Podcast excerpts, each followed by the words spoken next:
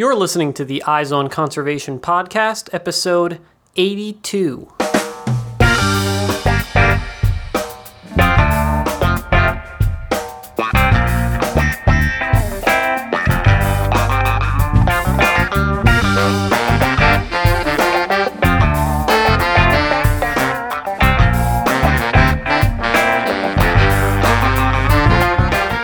Welcome to the Eyes on Conservation podcast, where we bring you engaging conversations about wildlife conservation issues from all across the globe. I'm your host, Matt Podolsky. Today in the show, we are featuring segments from an event that we participated in this past weekend called Wildlife Awakening, which was presented as a part of the Sausalito film series in Sausalito, California. The event was a huge success with a sold out crowd and a series of three short film screenings and presentations. The first segment of the event was focused on the vaquita. And after screening our short film about this critically endangered porpoise called Searching for the Vaquita, I moderated a discussion with Dr. Frances Gulland, who is the senior scientist at the Marine Mammal Center and an expert on vaquita conservation. Next, we featured a presentation from the co founders of the conservation group Caminando, Milton Yaselga and Kimberly Craighead. Milton and Kimberly are studying the impact of forest fragmentation on the jaguar population in Panama and have made some fascinating discoveries to share with us. And our final presentation came from Amy Baird, who works for the Big Life Foundation, uh, an NGO that has organized a massive anti poaching program in East Africa and has had a measurable positive impact on elephant poaching in Kenya and Tanzania. First, we're going to hear from Cheryl Pop with the Sausalito Film Series, who opened up the evening's event this past Sunday. Thank you and welcome for joining us this evening. Uh, we've never had such a packed house, so I think we've hit a nerve that res- resonates with a lot of people. Um, I want to start by offering very special thanks to our longtime sponsor, the Lodge at Cavallo Point, who have continuously provided us with this amazing venue.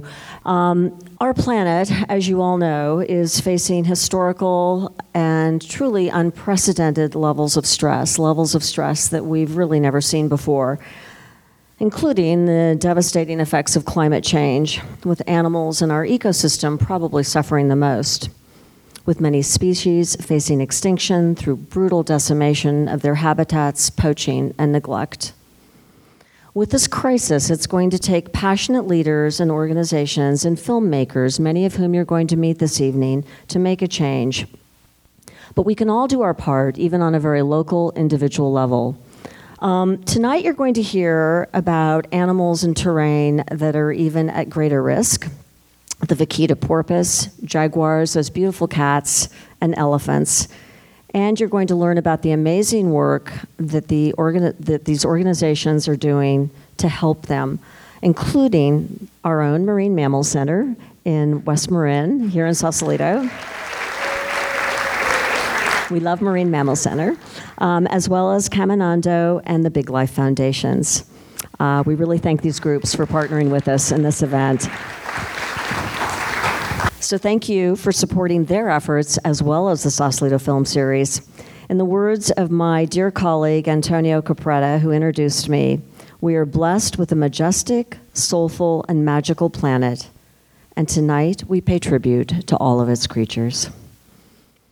I would now like to introduce your moderator for the evening, Matt Podolsky.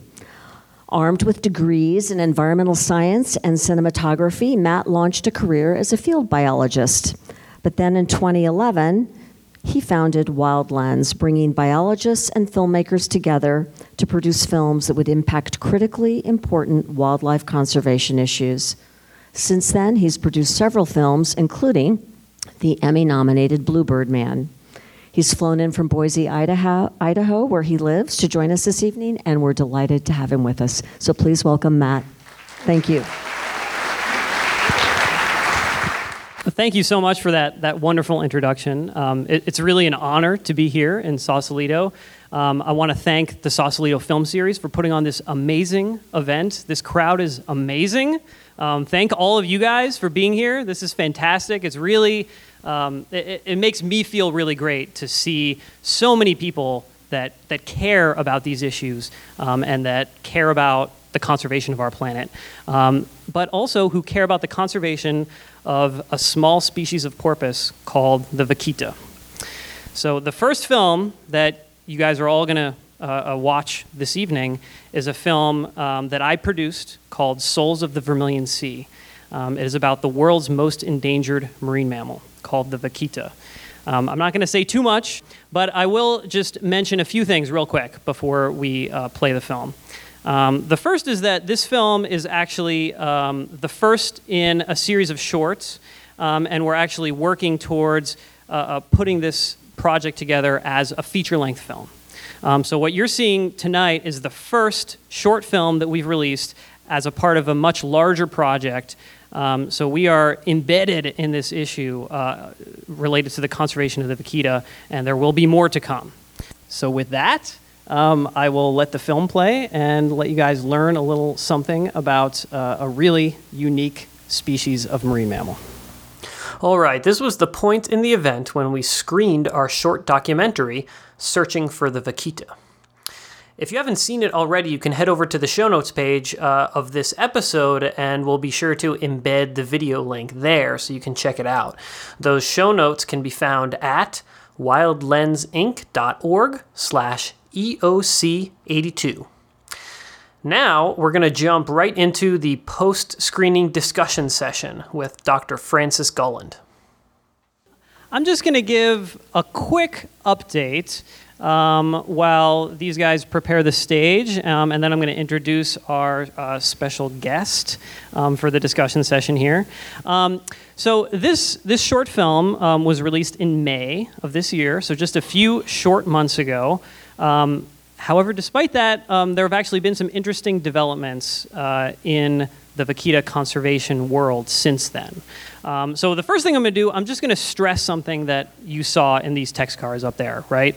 So this film is about this large-scale effort to assess the population size of vaquita, right? And the results of that survey, which were announced in May, um, were that there are about 60 individual vaquitas remaining, right? Um, which is shocking. Um, however, um, that population estimate, that's as of December 2015. Um, that does not necessarily reflect how many vaquitas there are out there in the Gulf of California today. Um, and so, I mean, that, that, that is something important to stress. It is actually a big unknown um, because as you saw in those text cards and we'll delve into this in a little bit deeper in the discussion session um, there is this illegal fishery um, for this fish species called the totoaba and there has been a season of fishing for totoaba that has happened between the time when that population estimate um, it, you know the validity of that pop- population estimate which is as of december 2015 and now. Um, and so that number is actually a big question mark right now which is a little scary. Um, the other thing, on a more positive note, is that um, you know we, we, we show how the Mexican government stood up and said, you know, we're going to do something to save the vaquita. We're going to impose this two-year ban on the use of gill nets throughout the re, you know, throughout um, the entire range of the vaquita, um, which was unprecedented. No other government in history has put a blanket ban on all use of gill nets throughout the entire range of uh, marine mammal species. So that was really uh, an important step that was taken. Um, however, right as soon as they did that, you know, conservation groups started clamoring for them to make that gill net extend that ban because two years is not enough to save the species. Um, a vaquita breeding pair will only raise one calf every two years. Um, so two years is simply not enough to bring the species back. Um, just, I want to say two weeks ago, very, very recently, um, the Mexican government announced that that gillnet ban within the range of the vaquita um, is now permanent. So yeah, let's get a round of applause for that. That's very, um, very positive development. Um, so with that, I'm going to introduce um, our guest, um, Dr. Frances Gulland. Frances is the senior scientist at the Marine Mammal Center, um, where she's been involved in veterinary care and rehab of stranded marine mammals since 1994. Um, she has served on the recovery teams for the endangered Hawaiian monk seal, as well as the southern sea otter, um, and is currently a member of the International Committee for the Recovery of the Vaquita. Since 2011, Frances has also served as one of three commissioners at the Marine Mammal Commission, which means that she was actually nominated by President Barack Obama to be one of the government's top officials focused on the protection and conservation of marine mammals. so, Frances, I'm just going to start start the discussion off by asking you one quick question, and then we're going to take some questions from the audience. Um, but just to start things off, you were at that uh, that meeting um, for the International uh, Committee uh, for the Recovery of the Vaquita that we saw in the film. Um, maybe you can just give us a sense of what what it what did it feel like to be in that room? I mean, what what was the atmosphere like? Uh, you know, what can you tell folks about that? Well, I think um, I could speak to several rooms and several atmospheres. So that that particular meeting in May 2016, that was the time where the the recovery team for the vaquita had to really announce to the world that there were 60 animals left. And it wasn't just that we were making this public announcement. This was the first time we actually had the Mexican Minister of the Environment and the governor for Baja in the room with us, so they could really to and fro and ask further questions. So, one of the concerns we have is always this question with politicians of is it too late? You know, by imposing a gillnet ban, there are serious um, impacts on the local communities. So, it would be far easier to say, you know what, it's too late, there are only 60. Not only that, but partly we were reviewing the results of the survey, and the survey was a combination of the boat with the big eyes, but also acoustic monitoring with buoys that were placed throughout the refuge and have been there for 20 years, so we can get a sense of population trend over time. So it was a combination of looking and, and listening. But what has happened since that is that in April 2016, this year, so four months after the survey was completed at, at great expense, a great investment for the Mexican government, three vaquita were found dead in San Felipe. Um, two of them were floating on the water. The Sea Shepherd Conservation Society found them, and they called us, and I actually went down and necropsied those animals. And that was this sort of terrible feeling of, of walking over the border and meeting in a casino in, in Tijuana and getting this truck in with these carcasses on the back, and they were beautiful porpoises. The vaquita is the smallest porpoise, the smallest marine mammal, smallest porpoise, smallest cetacean, um, with a little black eyeliner around it. So it looks like our harbor porpoise is out here, but a little more elegant, a little bit more Latin, a little bit more refined. And here they were dead. You know, they were just dead because they had been caught in gill nets that were there really just to catch large fish and make money. They weren't being caught by subsistence fishermen. So, so here we were in this room saying, you know, there, there were 60, we've got three dead, those are the ones we found, there's probably even less than 60. Um, so I think everyone in the room was very uh, nervous about how the, the government would take this, and um, we wanted to keep creating a feeling of hope that all the efforts were not too late. Um, so it was a, a mixed mood, let's put it that way.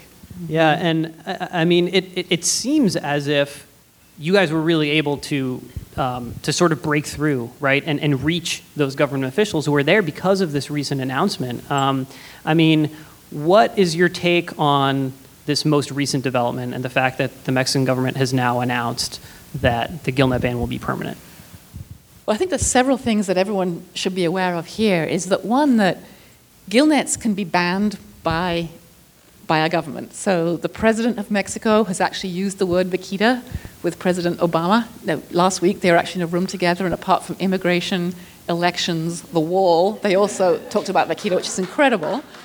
Um, but what we have to be aware of is that the, and we like to call them sort of the, the good guys, the, the, the honest fishermen that are trying to make a living in San Felipe, mostly what they do is they catch finfish and they catch shrimp. And the shrimp are blue shrimp and brown shrimp. And the biggest market for that shrimp is us in California. So that's another reason why we're here, is because some of the market is Los Angeles, some is San Diego, but some is San Francisco. So we are providing the incentive for these guys to go fishing. And for years, they figured out the quickest way to catch most shrimp is to put a gill net in the water. So here we are saying, you know, we love the vaquita, we're in Cavallo Lodge, we're having white wine, we're sitting here and it's great, and you guys cannot make a living because we're going to eat different shrimp.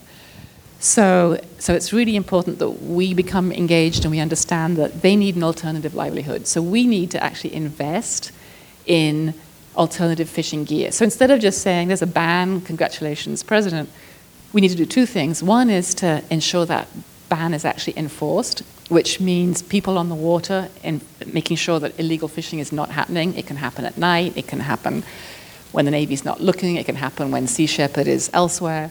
So, one is enforcing the ban, and two is finding an alternative way for the fishermen to fish, to produce shrimp, and then for us to be willing to pay 10 times as much for this shrimp that's taking them 10 times as long and it's more expensive than to do. So we have to make a commitment too that we'll support them.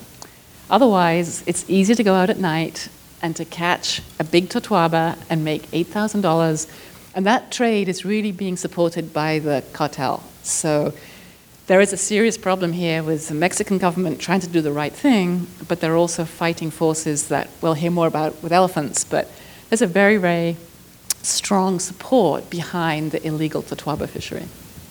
Yeah, and you, you make a really good point there, which is that, you know, it's, you know, I, I make that announce, you know, I made that announcement, everybody cheered, it's great, it's good news, it's fantastic that the Mexican government has made this gillnet ban permanent, but that does not mean that the vaquita is saved um, by any measure of, of what's happening down there. And, and I think it's important to remember that those three dead vaquitas that you went down there to necropsy, those vaquitas died during a period of time when there was a gillnet ban.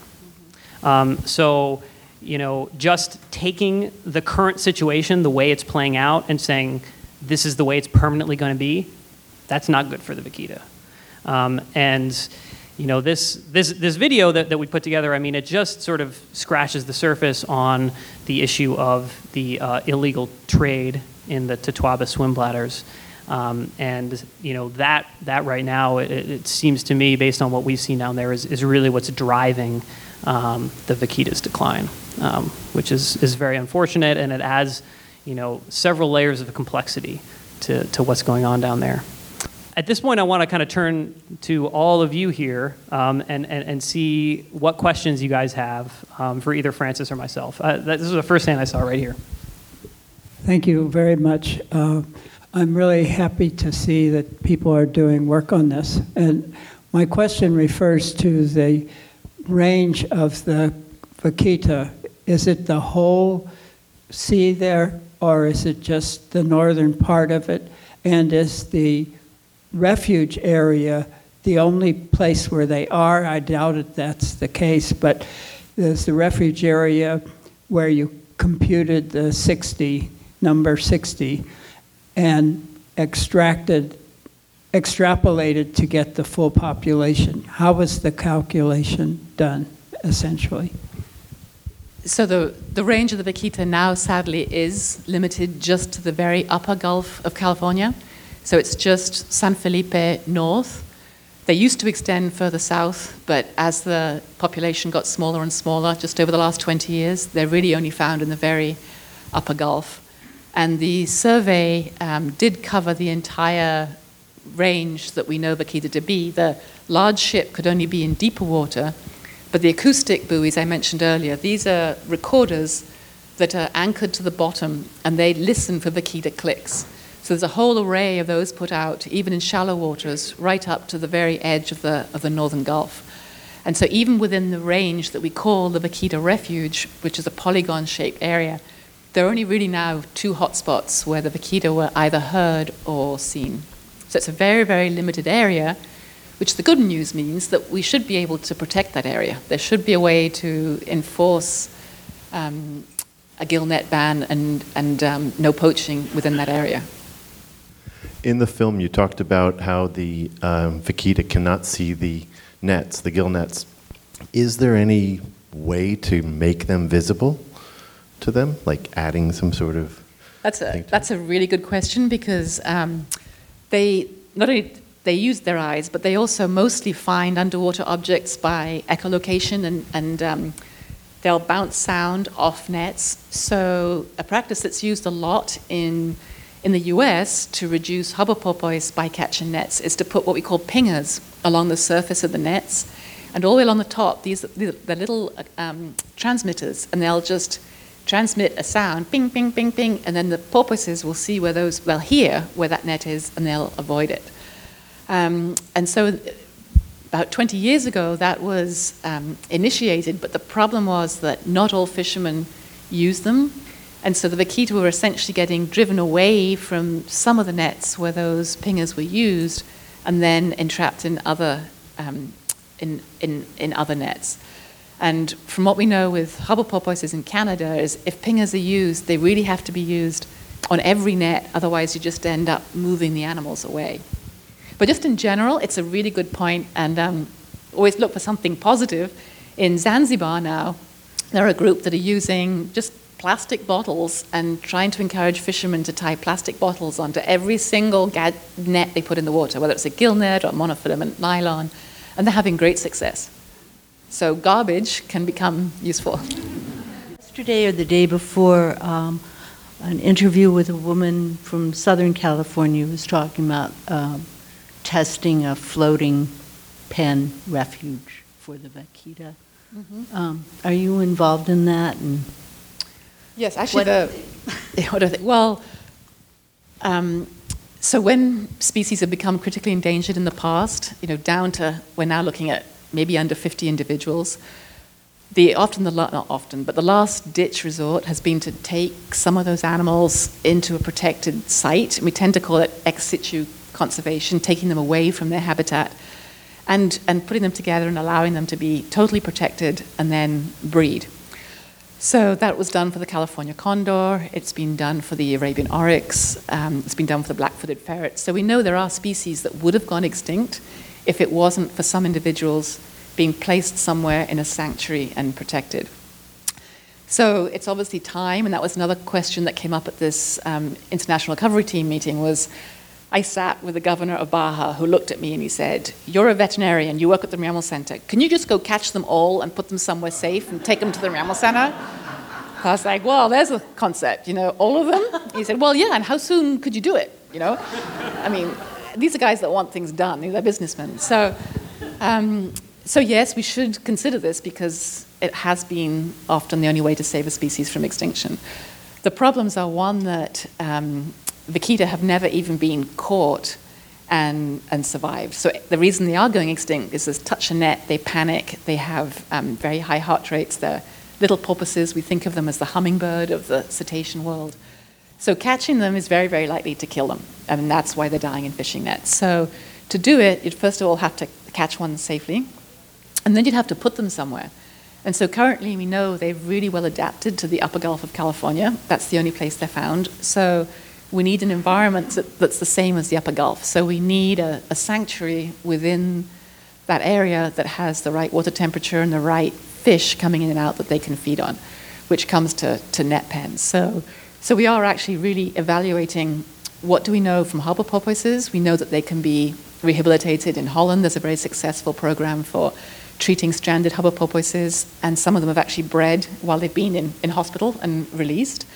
We also know that in China, the Yangtze finless porpoise is doing well in protected oxbows on the Yangtze River, and they were actually caught in seine nets, translocated, and placed in these oxbows. So it has been possible for harbor porpoises and for Yangtze porpoises to, to, to bring them in. Um, but we also know that the Dall's porpoise, a similar porpoise, pretty much dies every time you try and handle it. So we are working on a very sort of stepwise plan, if you like, to see if we can find a site within um, Baja that could be a sanctuary, to work with partners that have handled other porpoises, um, so the team from Holland, from Greenland, from Denmark, from China, and then to um, think of a way that we could test it by just catching one single male, see if he survives, perhaps put a satellite tag on and see how he um, moves after being handled. And then if that works, then think about the feasibility of, of could you do it and how many would you catch and where would you put it. But obviously, it would be easier to protect the area that they are naturally found than to try and catch them and, and move them. All right, we have time for just, just one more question. I was very pleased to see that NOAA Fisheries had a boat in the uh, northern uh, sea uh, Baja California, and wanted to know what regulatory jurisdiction they would have and if there is anything that NOAA Fisheries could be encouraged to do, either politically or legally, that would improve the prognosis. So, do you have any comments on I our do. own government's role Uh, in this? Thank you. I actually um, could say that NOAA Fisheries has been incredibly supportive of all of vaquita conservation efforts. So this cruise, the survey work, um, was actually led by Barbara Taylor from the Southwest Fisheries Science Center. They um, provided all the experts on uh, porpoise survey methods, on acoustic tracking. So they um, they were there, but as you say, as far as jurisdiction, that was all in Mexican waters. So the Mexican government invited NOAA Fisheries to um, assist them on the to provide, the expertise for that cruise. So that's one area that um, NOAA Fisheries is, is helping with the vaquita monitoring over the years, not just not just the visual, but every year the acoustic survey is all done by two Mexicans, Armando and Lorenzo, living in in um, Ensenada, but all the data are actually analyzed by NOAA Fisheries experts at the Southwest Fisheries Science Center. On top of that, NOAA Fisheries is not just marine mammals, it's fisheries. So they are working really closely on, um, on legislation on import of fish that is caught a, in a way that exceeds bycatch standards in US waters. So um, the head of NOAA Fisheries has been working closely with the heads of both Inapesca and Conapesca. Um, and it's a, it's a sort of a, a, a love hate game where they say, we want to help you, but also a level of threat where the US could ban imports of all Mexican seafood products based on the, the bycatch standard that currently is low. Um, but that would huge, and you're probably familiar with the tuna dolphin um, uh, problems back in the 70s that um, had huge economic consequences. So, so NOAA Fisheries is very much in, involved there. Um, and then finally, right now, the Pascagoula lab for NOAA Fisheries is actually providing training on developing alternative net types, and they've actually built some trawl nets, trawl nets that the um, Mexican fishermen from San Felipe are using. So they're providing um, two people on the ground to teach the fishermen how to use small trawls and stow nets. So it's really at multiple levels, but they're very, they're very much involved and working very closely with the Mexican counterparts. Excellent. Thank you guys for all the great questions. And thanks to Dr. Gulland for being here.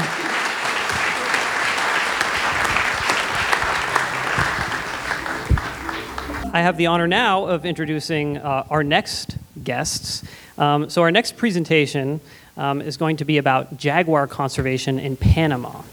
Um, and this will be a, a, a, presentation, and we'll also be screening another short film um, called Path of the Jaguar, which um, I've been told that this is actually the very first audience to see this brand new film. So I'm going to introduce our guests. We're joined here today by uh, Milton Yaselga uh, and Kimberly Craighead, who are the co founders of Caminando. Caminando is a habitat connectivity initiative established in 2014 to protect threatened ecosystems and biodiversity in Panama. Milton was trained in biology in his home country of Ecuador and did his PhD research studying marine iguanas in the Galapagos, which sounds like a lot of fun. Um, he has since worked in the Department of Entomology at the University of California, Berkeley, and has studied the behavior of semi aquatic snakes at the University of Texas at Tyler. Kimberly Craighead's career began in ornithology, um, working for the National Audubon Society. Um, her master's degree pro- project merged biology with anthropology to explore the implications of human behavior over our environment. Um, Kimberly is currently a PhD candidate at Antioch University, and her research is focused on wildcat conservation and habitat use in human dominated landscapes.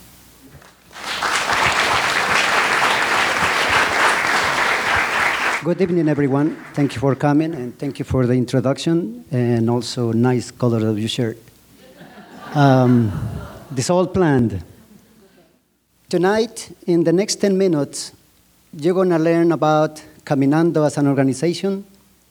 You're also going to learn the research conservation that we do in Panama, focusing on our key species, which is the jaguar. And also, if I get you motivated enough, you're going to come at the end of our presentation, you're going to come and, and ask for um, how can you guys can help us. Caminando. As we all know Spanish, it means walking, hiking, trekking, because that's all what we do in Panama. We walk long hours and we walk several days at a time. We were established in 2014 and we are based in Oakland, California, and in Panama, obviously. What we do? Our mission is to protect the threatened tropical montane cloud forests and its biodiversity. And how not to come over here, the beauty of the sands. But where is this, uh, this forest? It's in, in the narrowest section of the Panama Canal, as you can see the little dot, the yellow one over there. It's about 50, it's about 50 kilometers between in the ocean, the Atlantic and the, and the Pacific. And we were told that in a nice day, which we haven't seen it yet, you can see both sides. because you can see both sides, the Atlantic and the Pacific. We are hoping one day we'll do that. So what, what is important in our location is, as you can see the green marks over there, is we are in the, at the end of the Chocó Darien ecoregion which is one of the most diverse ecosystems in the world. How do we do this? We all are familiar with satellite pictures nowadays. So as you can see, we have Caminando East, Caminando West, and in our thought was, if since we are connectivity initiative, we can connect these two habitats, avoiding this the light green, the light green that you see the, on, on the picture is areas that have been devastated due to deforestation. So our mission, in a, in a way, is try to connect these patches and make it a uniform forest.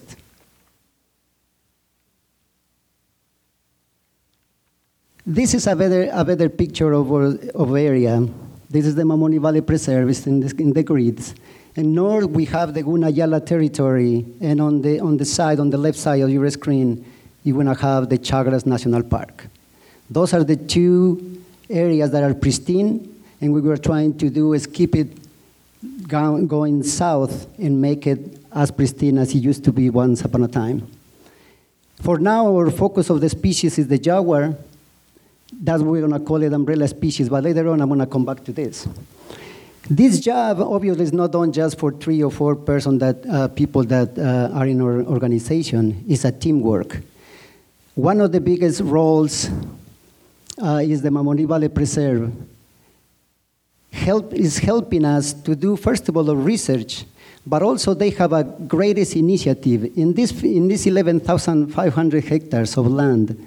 They are trying to work in a model of ecological um, enhancement, doing reforestation, bringing the native forest that was up on a time they were present over there, and maybe in the 60 years from now, we will see the original flora that it used to be.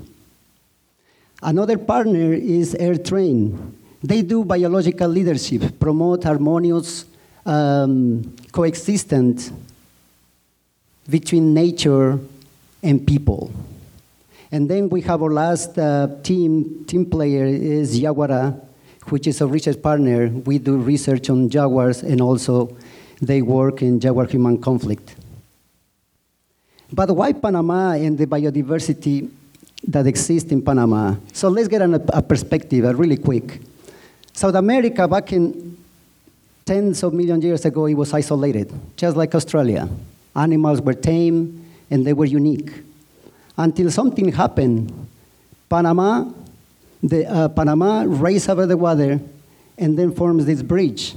And what happened then, animals from north started migrating south, and animals south started migrating north. This is the big migration ever happened. But as in any migration or any dispersal of animals, they took over other animals. And since in South America they were uh, tame the animals from north, they were more aggressive and they took over them. So now the 40 to 60% of individuals that are present in, uh, in South America, they are pretty much descendants from the North Americans, including the jaguar. But extinction happens. Extinction happens, and as a Darwin called it, you know, the strongest will survive. But the, somebody did the worst job ever. Yeah, humans are the guilty or the, the more damage to the species. So let me tell you a little bit about the tropical montane cloud forest. It's a beautiful land where you can spend hours, days, even in the rain, even in the cloud, but it's amazing. We like it. It's a, the definition of, of, the tropical montane cloud forest is that, immersing layers of clouds. It goes from altitudes from 500 meters to 1500 meters. If you are in South America, it'll be a little bit higher. And the annual rainfall is about 1700 to 3000 millimeters, and temperature ranges from 20 to 30, 20 in the mountains, 30 in the valleys. What makes this forest so special is the most threatened ecosystem globally. There is an estimate of 0.14% of the entire surface of the planet makes this forest. Just a comparison, Oregon, I think, is about the size of that, and that's around the world. The function of the, the forest is to gather water, and the water will give you rivers, creeks, etc. There is lavish vegetation. Panama itself it has over 9,000 vascular plants. The high diversity is incredible, and the endemism also is high. 12.3% of plants, 5.5% of fauna. It's important to understand why the jaguar, why you guys pick up the jaguar. Well, this is the reason. It's an umbrella species. And an umbrella species, by definition, is the species that provide protection for other species because usually they have long home ranges, they are migratory, they have low lifespan. But the most important thing is once you take this animal out of the ecosystem, you create imbalance on it and also reduce the biodiversity.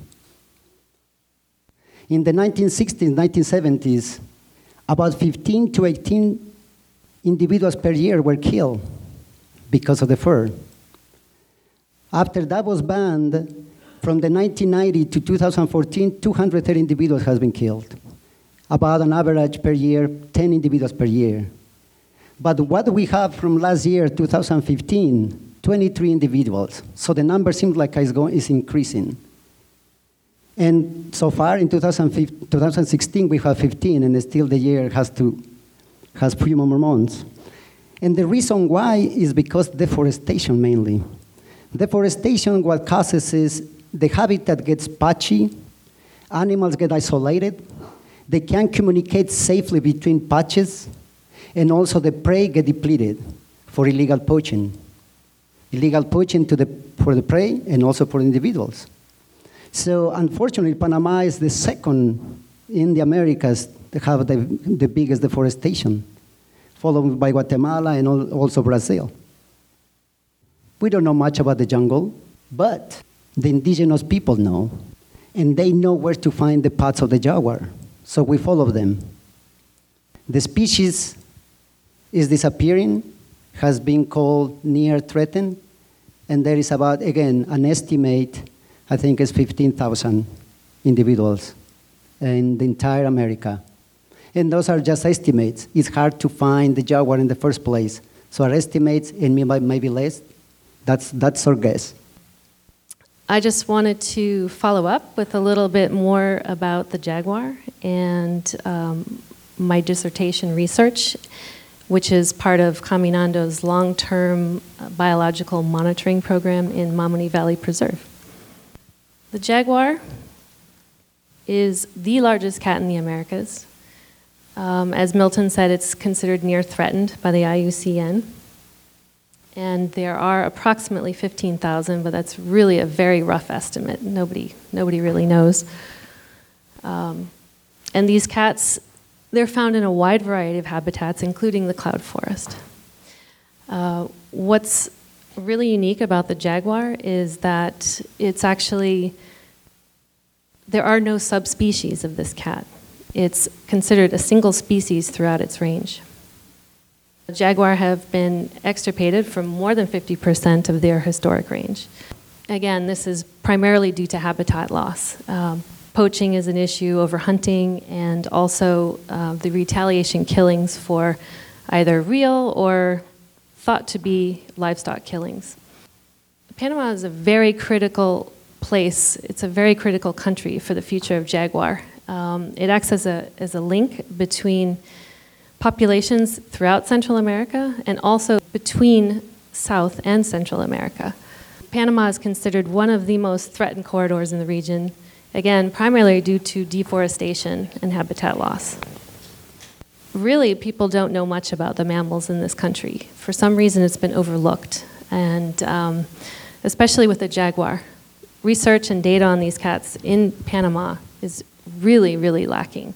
There have been a few studies, um, but not very much has happened. And the population estimates, again, are very rough based on little data. Part of our focus is to look at how they move through this fragmented landscape. So within Panama, we're focused on the Mamoni Valley Preserve, and that's because it really represents a model system to uh, investigate landscape level connectivity. It's, um, as you see in the map, it's situated between the Chagres National Park and the Gunayala Territory. Both areas are, are protected and relatively pristine. Um, the 11,500 hectare area of the valley is considered a buffer zone, which in this context means that it borders the protected areas and enhances and it enhances the protection of these protected areas. Jaguars, as with other spotted or striped cats, can be identified by their patterns.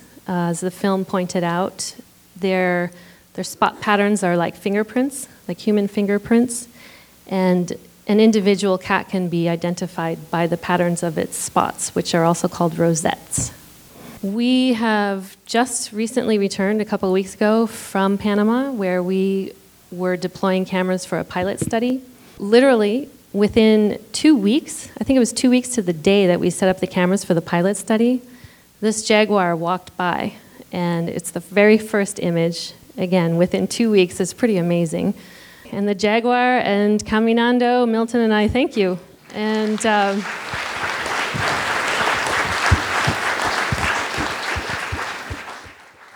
So we have one more film and presentation um, for the evening. This final film shows some of the work being done by an organization called the, the Big Life Foundation. And we're extremely lucky to have uh, Amy Baird here. Um, Amy is the Associate Director for uh, the Big Life Foundation um, here in the United States. Before she started working for uh, the Big Life Foundation, Amy spent four years defending marine wildlife with the Sea Shepherd Conservation Society. She has worked with uh, the Save Our Wild Salmon Coalition as well as Renewable Northwest, um, in addition to volunteering for the Oregon chapter of the Sierra Club. So, welcome, Amy.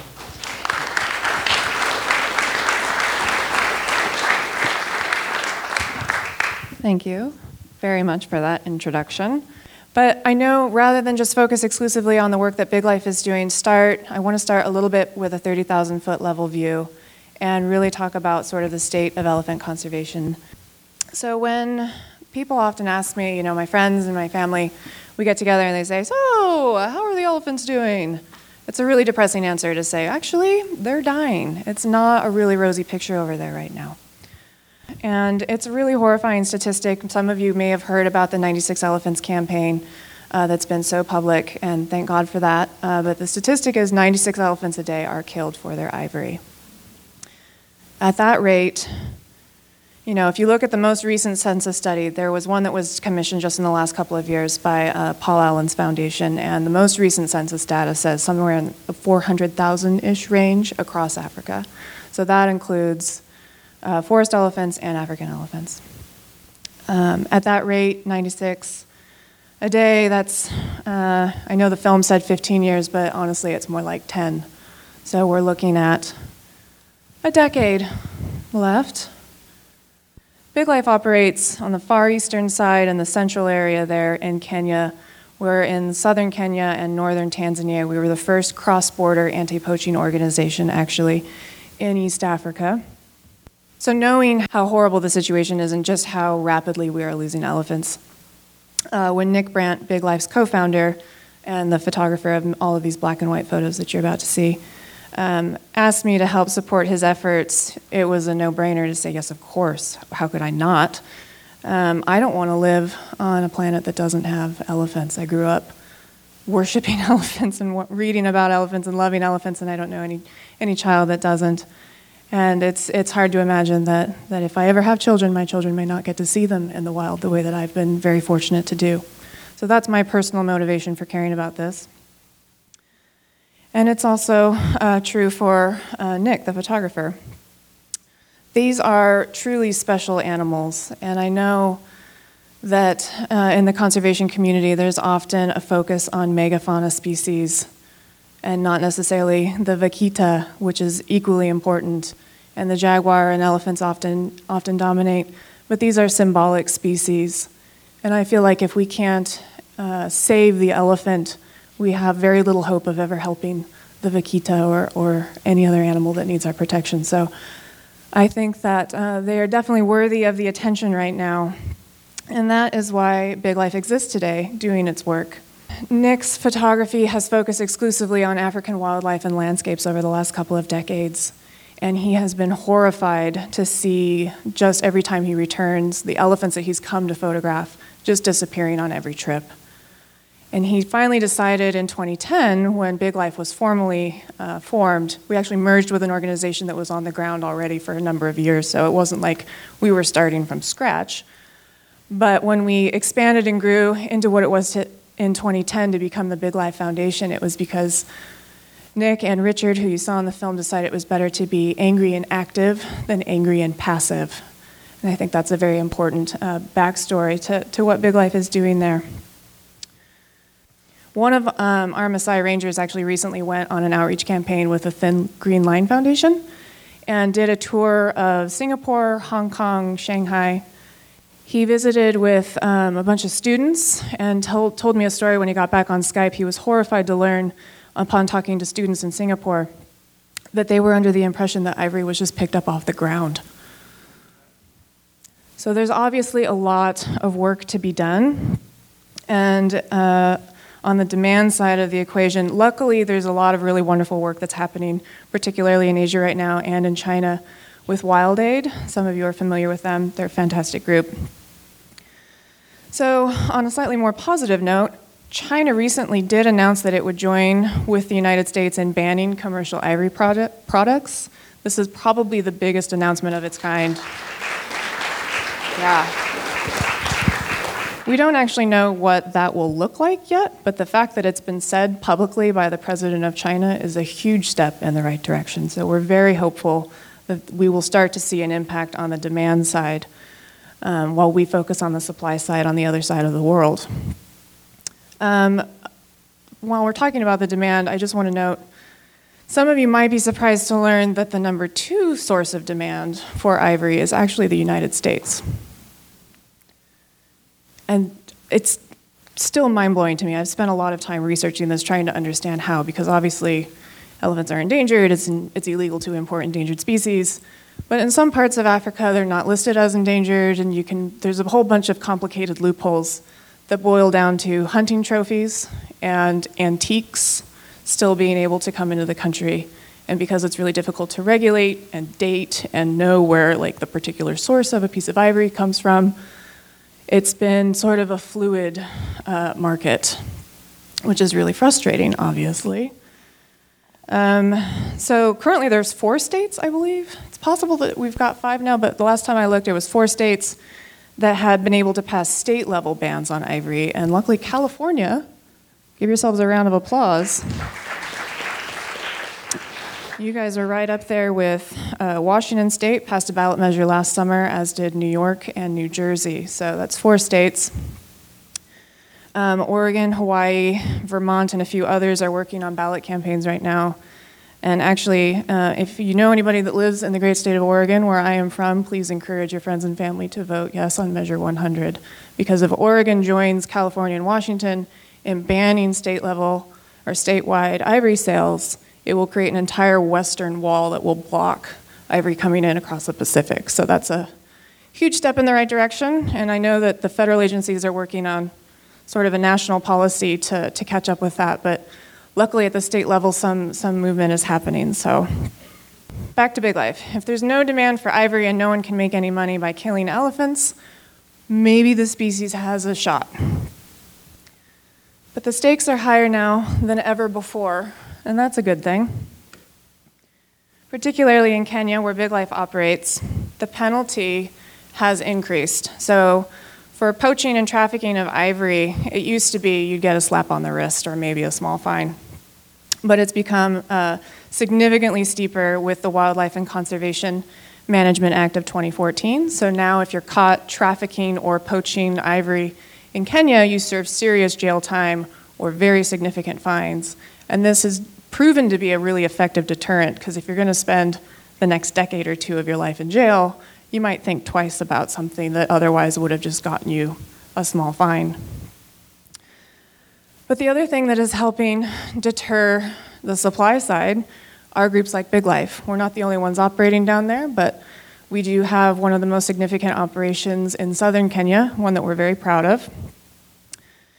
The government agencies do a fantastic job with the national parks and at the federal level in Kenya, and we partner very closely with them. But the reality is, is that their resources, much like in the United States, are stretched very thin.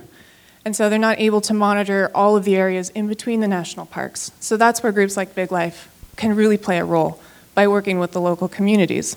This is particularly important because elephants migrate outside of national parks, right? They don't stay constricted to small, beautiful national parks where we like to visit. They, they migrate thousands of miles, which leads them through areas that are very densely populated by humans, and that's another theme that I picked up from the other presentations tonight. This human wildlife conflict issue is the new big issue for the area where we operate, and we'll get to that.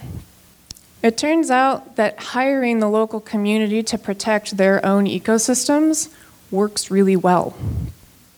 And that's the heart of our ethos. If conservation supports the people in a very direct and meaningful way, then people are far more likely to support conservation. As a result, we currently employ over 300 local Maasai, making us the largest employer in the entire Amboseli ecosystem. Our rangers intervene and prevent wildlife crimes from occurring whenever possible, and in the rare instance they can't, they make sure the criminals are arrested and taken to court and serve the full, full time. So we actually hire a full time prosecutions advisor that goes to court and makes sure that all of these folks that do get caught for crimes serve the full sentence. We're very proud of having aerial patrols. It makes a huge difference. It's a very vast and bumpy terrain. The land cruisers are critical, but having eyes in the sky makes a, makes a really big difference. So, as we said, 31 outposts, 13 vehicles, tracker dogs, two airplanes, five mobile units. Last year, we lost just two elephants to poaching. This year, so far, we've lost none.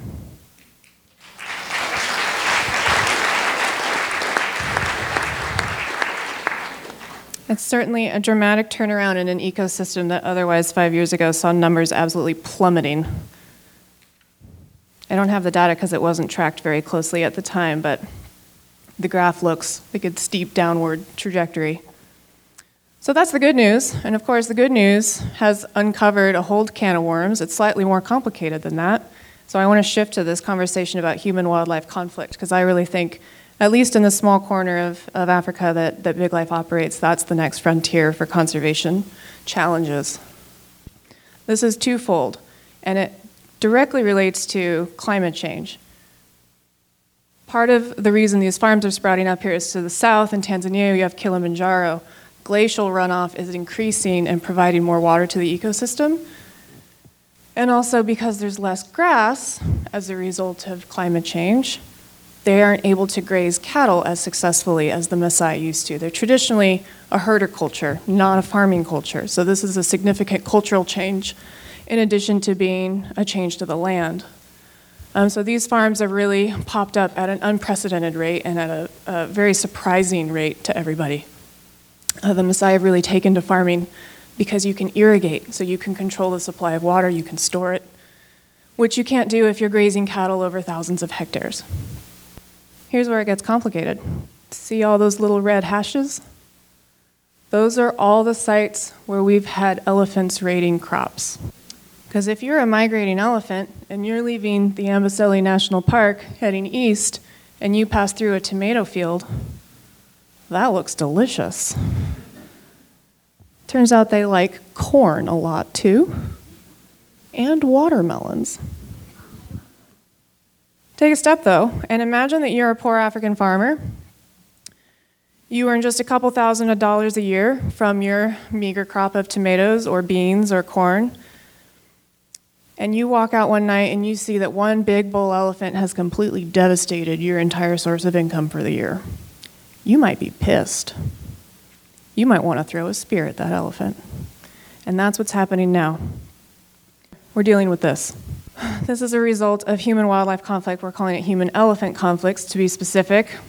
Just this year alone, while we've lost no elephants to poaching, we've lost six elephants to human elephant conflict. Last year, we lost eight. Which is why we now hand out hundreds of thunder flashes to farmers to help them uh, protect their own farms. These are harmless, noisy pyrotechnics that the elephants hate. We also have created a ranger unit that specifically focuses on crop raiding prevention and intervention. In the last three years, Big Life Rangers have responded to over 2,100 incidents. It's working. Uh, our crop raiding rates are down, but they're not going down by enough. And part of that is because farms are going in faster than we can keep up with them. Even on a continent the size of Africa, there isn't enough room anymore for both humans and wildlife in the same areas. Wildlife are now coming into increasing conflict as they compete for grass, water, and space to move freely. There is something that could fun- fundamentally transform the ecosystem where we work, and I'll go back to that other slide. It's definitely not sexy as it is to talk about anti poaching, but it turns out that fencing is a really good idea used strategically. This is twofold it's to prevent the elephants from getting into the crops and thus being susceptible to getting speared. It's also to prevent the farms from encroaching on wilderness areas. So the good news is we've got a fence going in, and the first fence post will go in the ground next month. It's expensive to do and it's time consuming, but it will make a difference. And we're hopeful, particularly in that Kimana corridor where it's such a narrow little area, that we'll be able to, to make a difference and stop the human wildlife conflict that's happening there. In the meantime, continuing to do all of the other programs that we do, like anti poaching.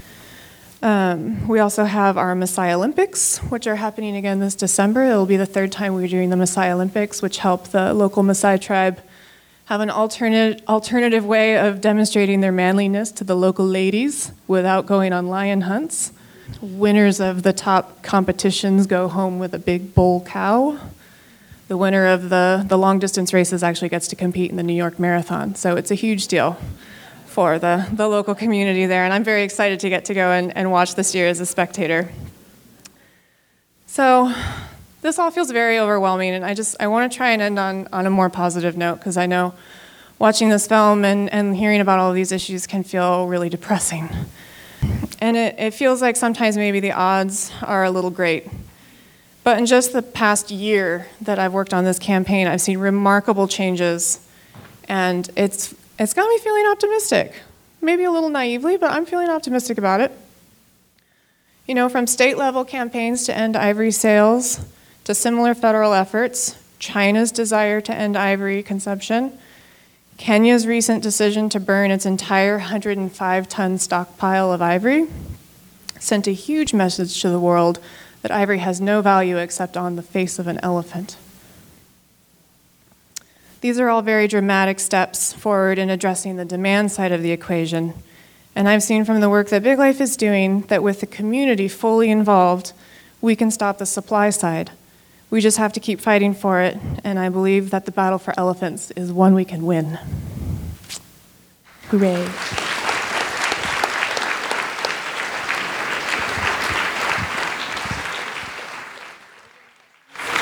That concludes um, this evening's program. Um, just to kind of wrap things up, you know, something that Amy mentioned really uh, struck a chord with me. Um, Amy, you mentioned that the, the founders of Big Life Foundation, um, they, they had this realization that you know, it's impossible not to be angered by this situation. And it's impossible not to see uh, uh, and be exposed to this information that we've seen up here and not feel anger and frustration. But you can be angry and passive, or you can be angry and take action and do something to resolve these issues. All of you in this wonderful audience here uh, this evening have the opportunity to uh, act on this information that, that we have shared with you. So, all of our presenters will be outside accepting questions. Thanks to all of you for coming out um, and for caring about these really important conservation issues. Um, thank you to the Sausalito Film Series for hosting this amazing event. This has been a lot of fun. Thank you. All right, that was this past weekend's Wildlife Awakening event, hosted by the Sausalito Film Series. It really was a fantastic lineup of presenters. I was very interested to learn about the work being done by both Caminando and the Big Life Foundation. Um, and, and I actually hope to follow up with both of those organizations to do more comprehensive podcast episodes focused on the important conservation work these groups are doing. Of course, this was a film screening event uh, as well. So you're really only getting half of the message by listening to this audio podcast here. Um, so to get the full experience, um, you should head on over to the show notes page where you can watch um, at least two of those videos that we screened. Um, we'll have up there on the show notes page, um, and you can see some photos uh, from the event as well. So those show notes can be found at wildlensinc.org slash EOC 82. And if you enjoyed this episode of the podcast, you can head on over to the iTunes store, search for Eyes on Conservation, and click subscribe. We also really appreciate it when folks leave us an honest review and rating for the show on iTunes. This really helps us reach a wider audience with the show. Um, so if you want to help us spread the word, this is a really quick and easy way to help out. This episode was produced by myself, your host, Matt Podolsky, with audio recording assistance from Teague Harry. The Humidors are a killer funk band from San Francisco, and their bass player, who is also my cousin, was kind enough to host me on this recent trip to the Bay Area for this film screening event. Search for the Humidors in iTunes and check out their most recent album.